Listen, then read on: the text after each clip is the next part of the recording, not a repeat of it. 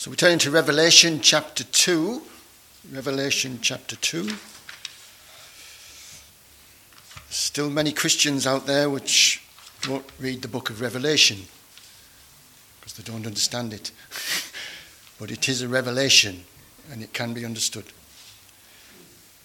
Uh, it is such a powerful book to read. And we're going to read about Smyrna today. So it's chapter 2, and we're reading from verse 8.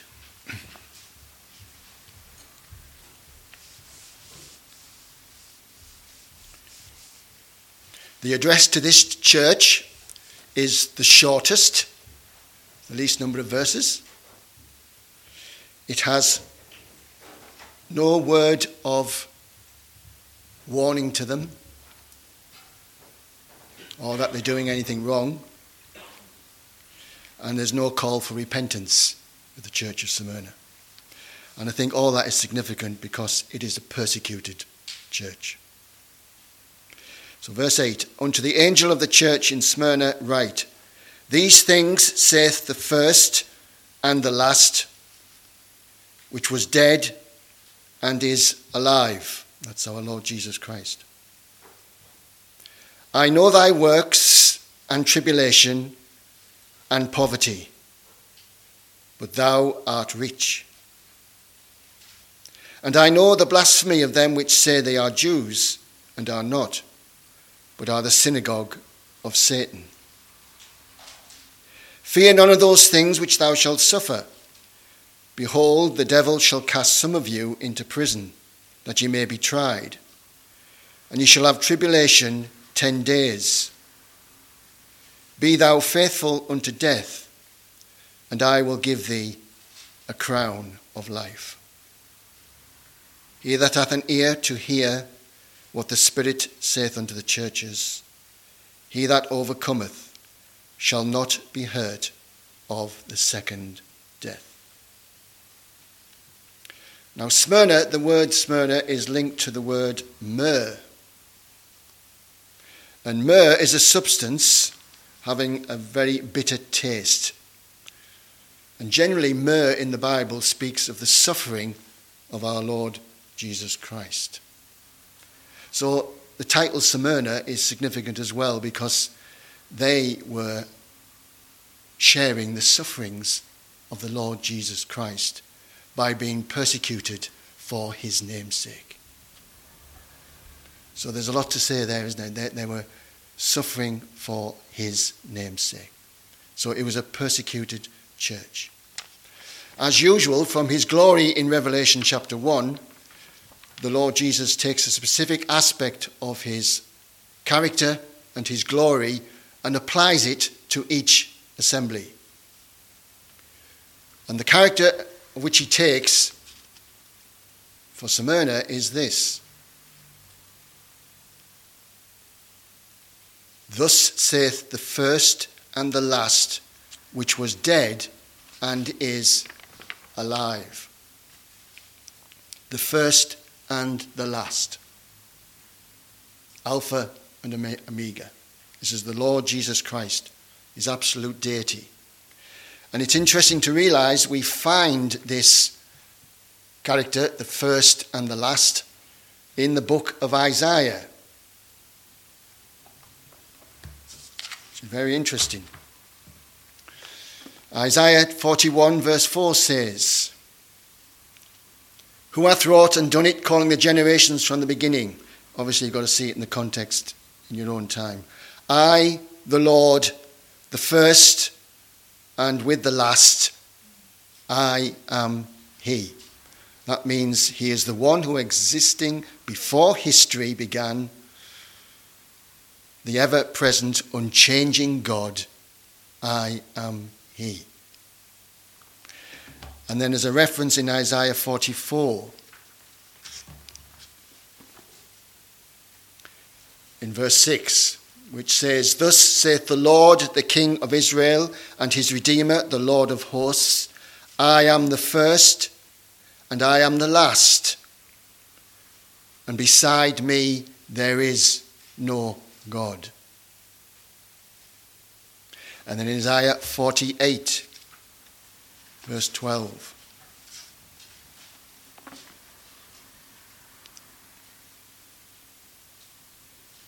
Hearken unto me, O Jacob and Israel, my called. I am he, I am the first, I also am the last. Mine hand also hath laid the foundation of the earth, and my right hand hath spanned the heavens. When I call unto them, they stand up all together. It's all about the eternal one, which is our Lord Jesus Christ, the first and the last, absolute deity, the Son of God, the ever living one in and beyond all time and space. That's what it means. And it's wonderful that this character is applied to this persecuted church. If the Lord is all this, what confidence have we got in our Lord Jesus Christ? We have an abundance of confidence, haven't we? He is the first and the last.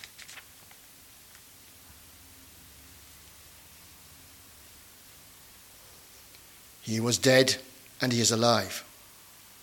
Now he says to Smyrna, I know thy works and tribulation and poverty, but thou art rich. And I know the blasphemy of them which say they are Jews and are not, but of the synagogue of Satan. So Smyrna was under great tribulation and poverty, and that word poverty there means exactly the same as what it speaks of our Lord Jesus Christ, who, though he was rich, yet for our sakes he became poor, that we through his poverty might be rich. So they were destitute and suffering persecution for his name. Now, we need to ask the question why persecution has come to Smyrna. Why do you think the Lord has now allowed Satan, and we read about Satan in quite a few verses of these churches, and he's the enemy of the church, the adversary of all Christians. And it's important that we realize that in the scripture as well, that he's our adversary. And he's allowing Satan to persecute his church. Why? That's the question here. You might be answering something in your mind as to the why.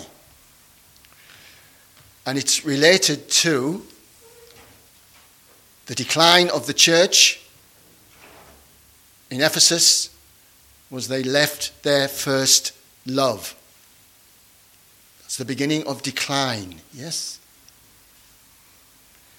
The persecution has come to stop that decline and to recover the church to himself. That's why the Lord is doing this. It's necessary to bring in this persecution to recover the church to himself. So there is a need be, isn't there? There is a need be for this to happen. In 1 Peter, Peter says, you know, nor for a season, he says, you are in heaviness through manifold temptations or trials. But the trying of your faith, being much more precious than of gold which perisheth, might be found unto praise and glory and honour. So he says there's a need be. there's a need be for trials. And remember, we can look at Revelation as individually, but also corporately. It's talking about the assembly as a whole, but you can read into it individually as well what the Lord is saying to us. So often there is a need be why we go through trials. And there's a certain need for this church to go through persecution, to bring them back to the Lord.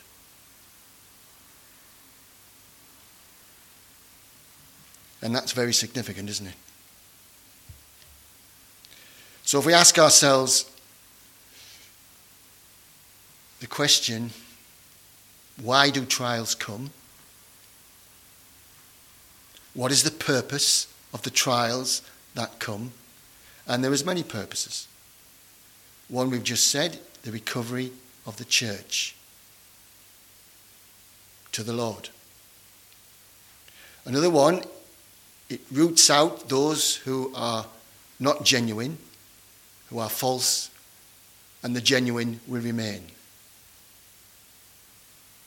Which is a good thing, isn't it? It reminds us all as Christians that we are heavenly, not earthly. Persecutions does that, doesn't it? Because those Christians who are being persecuted, they lose everything. They lose home, they lose family, they're put in prison.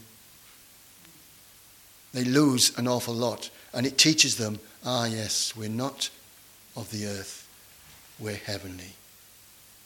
We're strangers and pilgrims here, we're just passing through. So it reminds them of that. Another thing it does is makes you draw near to the Lord. Because you need that. You know. Why everything's going good for us and we're at rest and prosperous, you know, no persecution happening to us and no trials happening to us, we can become, you know, very blasé and rest in that. And really, sometimes the Lord needs to disturb that rest because it may affect vitally spiritual life. So that's the whole purpose of that. It will also give spiritual enrichment. The Lord says of these, You are rich. You are rich. You're in poverty, but you are rich. It's spiritual enrichment.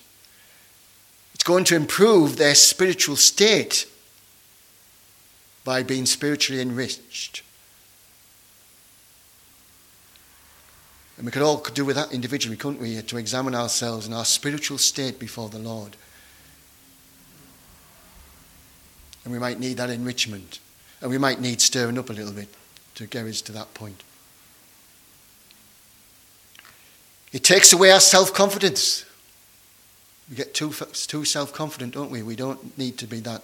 We need to be dependent upon the Lord. Once we lose that dependence upon the Lord, we're in trouble.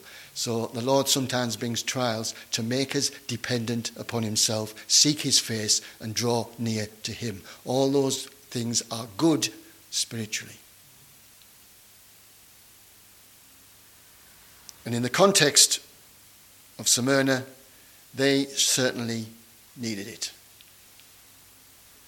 And it would do its job.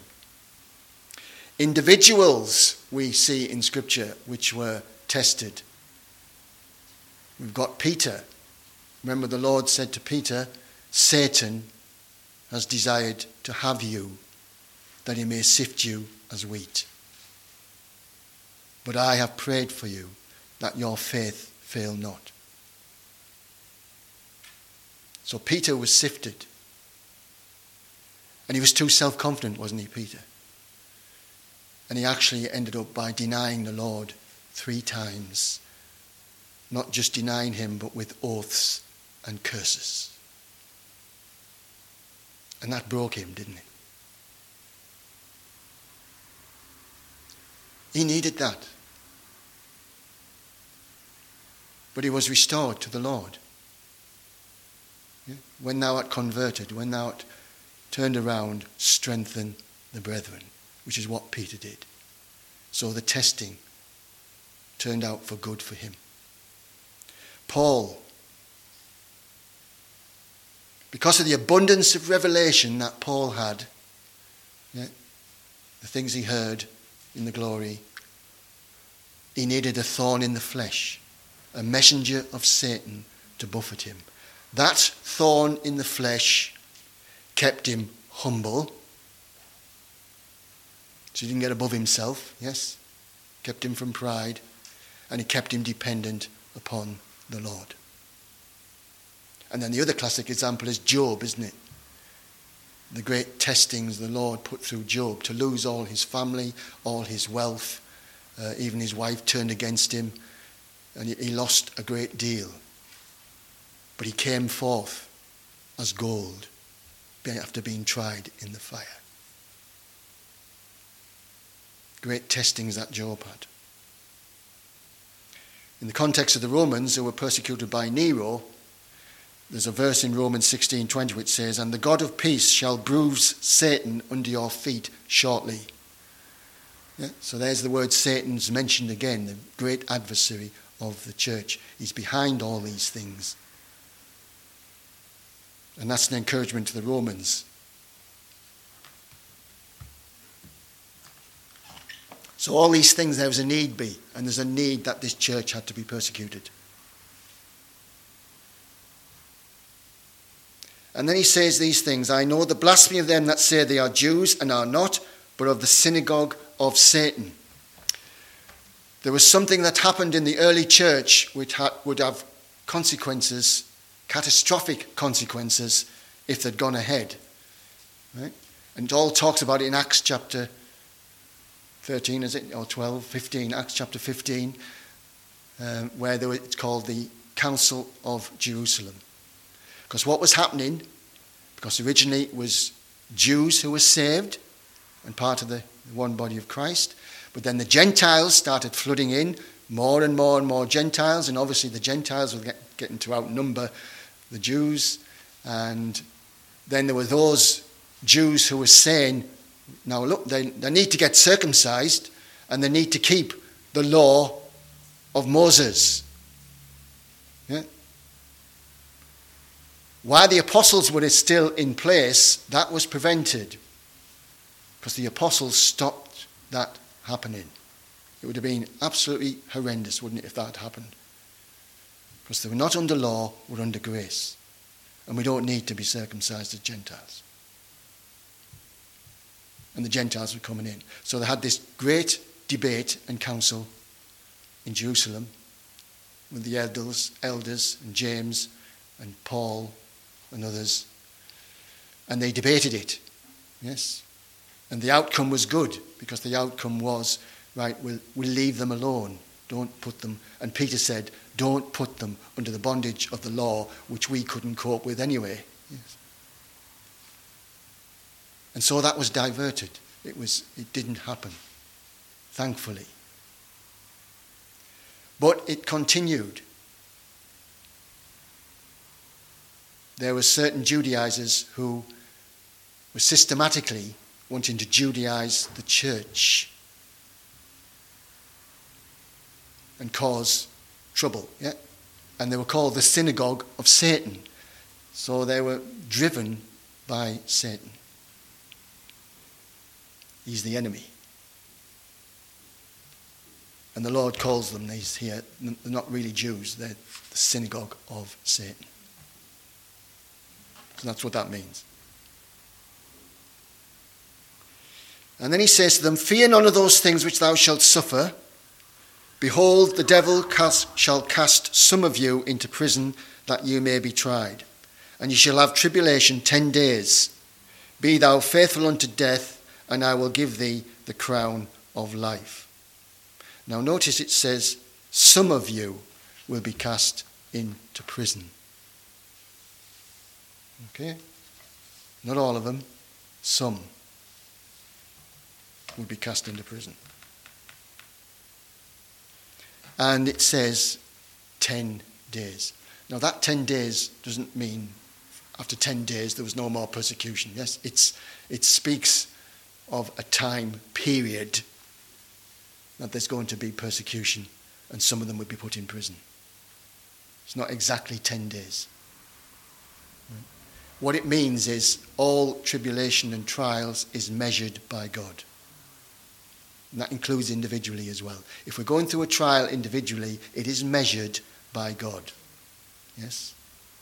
It'll start and at some point it will come to an end as the Lord decides for our blessing. So there's going to be persecuted. It will start. At some point, it will come to an end. It's interesting about the, the 10 days. Uh, I've got it's written down because I've never remembered it. But Pollock, in his, his book, he mentions 10 Roman leaders who persecuted the church. Ten of them. One was Nero. We all know about Nero as he persecuted Christians fiercely, burnt them on torches and things like that, and threw them to the lions. AD 54, Nero. Then I might get some of these pronunciations wrong, but you'll have to excuse me because they're really hard and you might laugh. Domitian, AD 81 was another one. Trajan, AD 98. Adrian, AD 117. Septimus, AD 193. Maximum, AD 235. Ducalus, 249. Valerian, 254 AD. Aurelian, 270. And Diocletian, 284. The interesting thing about that, it's very interesting, isn't it? That uh, I'm not saying that that's 10 days, but it's interesting it's 10 Roman emperors that are doing the persecution. The last one, Diocletian, he had a 10 year reign.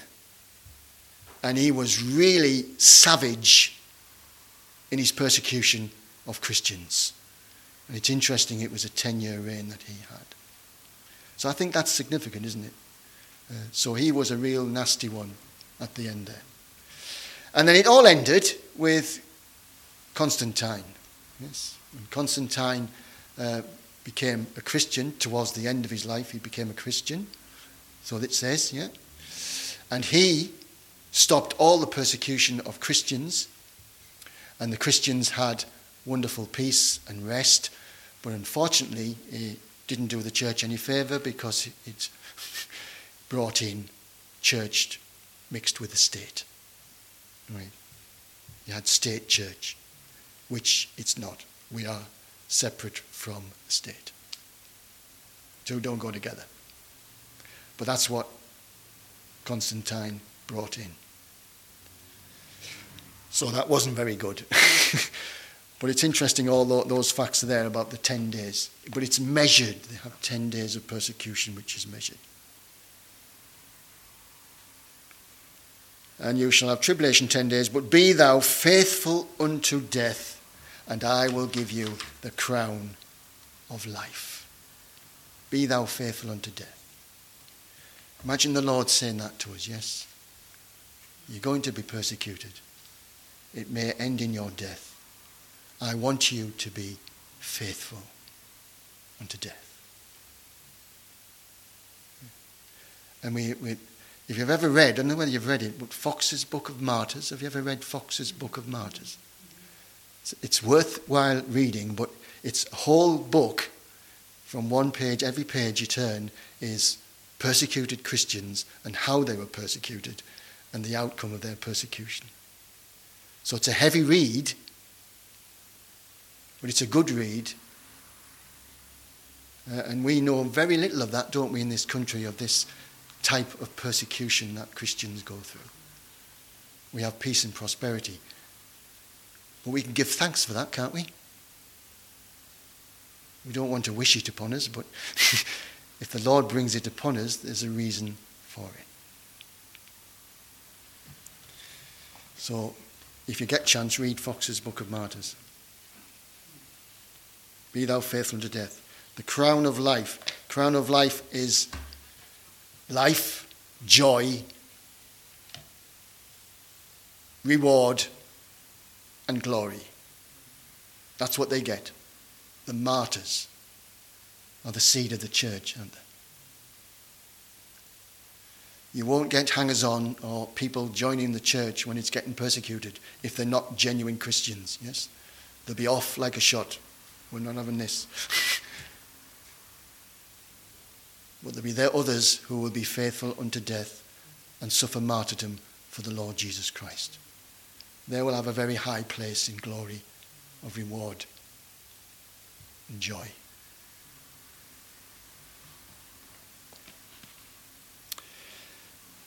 And the Lord says, Fear none of those things which thou shalt suffer. Don't dread. That's what it means. Don't dread what you shall suffer. Now that's a challenging little line to me, you know. Don't fear. If I had the thought I'm going to get persecuted and tortured and put in prison, would you not be afraid? you would be afraid, wouldn't you? Uh, but the Lord said, dismiss your fear. And that tells me that the Lord gives grace at the time you need it to go through that persecution. Yes, He will give you that peace that you need. He will give you the strength you need to go through it. Because you cannot do it in your own strength. Not one of us here will be able to do that in our own strength, suffer persecution, or be martyred. We can't do it. But through the Lord being with us and near us, we can. And you see lots of people who have gone through this process, they have such a calm and a peace, don't they, as they die for the Lord Jesus Christ. And that peace comes from Him.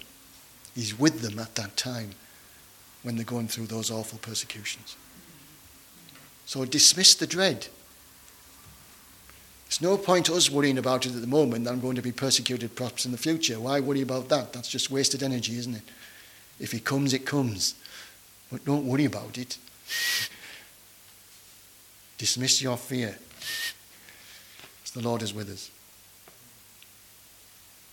And again, the devil's behind it, isn't it? The devil shall cast some of you into prison, that you may be tried. But I will give you the crown of life. And then again, we have the overcomer. Hear what the Spirit saith. He that overcometh shall not be touched by the second death. Right? So, what is the second death? Again, Revelation talks us about the second death. So I'll read it what it says. And these are very um, hard words to read, especially for those who are not saved. And we know they're not saved. It's Revelation 20, verse 11. And I saw a great white throne, and him that sat on it, from whose face the earth and the heaven fled away, and there was found no place for them. And I saw the dead, the small and the great, stand before God. And the books were opened, and another book was opened, which is the book of life. And the dead were judged out of those things which are written in the books according to their works. And the sea gave up the dead which were in it, and death and hell delivered up the dead which were in them. And they were judged, every man according to their works. And death and hell were cast into the lake of fire. This is the second death. So that's an eternity, a lost eternity, is the second death. Remember, they Everyone has a resurrected body. Believers have a resurrected body, so do unbelievers before the great white throne. But they suffer the second death. But the Lord is saying to these Christians, you will not be touched by the second death. Yes? They're going to be with the Lord in glory, enjoying their rewards and the joy that they've gone through. So that's a great thing for the overcomer. And remember, the overcomer is all those of us of Christians who are genuine and we, we're there to the end, yes? We are the overcomers. And all these things will come to us as well as overcomers. So the Lord always has an encouragement for the overcomer, doesn't he? And we need that. And remember, this is what the Lord Jesus Christ is saying to his church. It's also what he's saying to us as individuals. He is saying it. When he says it, you've got to listen. And when the Spirit says, listen, what has been said to the churches, we've got to listen. It's important. So, this is the smallest address. No word against them. And I think that's the kindness of the Lord, isn't it? When He doesn't give them any criticism because they don't need that at the moment because they're being persecuted for His sake. So there's no criticism, no call to repentance. They're going to go through a very hard time. But His purpose in it is to recover from that decline of first love to Himself. That's the whole purpose of it. So we ask ourselves about our own little assembly here. How are we doing? Have we left our first love? is our love for the Lord, our love for the Lord Jesus Christ should be growing daily, not declining daily. Are we on fire for the Lord? Collectively, are we seeking the Lord in the things of the Lord? Individually, are we think, seeking the things of the Lord? Because if we don't, we're the ones that lose out, aren't we? If we don't seek after these things, you, will lose these things, really. So we've got to go in for them in a, in a big way. And the finest thing we can do is read His Word. Daily, read His Word and meditate upon His Word. And ideally, read all of it. Yes? From Genesis to Revelation. And there is lots of things out there where you can do a Bible for the whole year, which is good and commendable, yes? Uh, and it makes you read the whole Bible for the whole year. But again, you'll find lots of Christians, they'll stay in the New Testament, they won't bother going to the Old. but read the whole. You need to know the whole. And once you've got the whole, it's much more wonderful book, an exciting book, and very fulfilling to read because you see the perfection of it all, how it all fits in to the glory of the Lord Jesus Christ. He's in the Old Testament, he's in the New. He's the first, he's the last, he's the Alpha, he's the Omega. He's God. and we are his. Isn't that wonderful? We are his. His power is phenomenal, isn't it? And He is for us. He is for us. So there, we're going to end there. That was the shortest address, the Smyrna. But again, we're learning lots of things, aren't we? The different state, spiritual state of this each church that we're going to go through. Uh, some are better than others, but all got a message to us and a message to our assembly. And we all need to support each other, really. Which we do, don't we? We support each other. And we love the Lord's people. It's nice, isn't it? You can all, you meet a Christian anywhere and you can immediately you've got a connection with a genuine Christian, haven't you? You've got a, a bond with them straight away when you meet one. And that's wonderful, isn't it? Yeah. Let's close in prayer.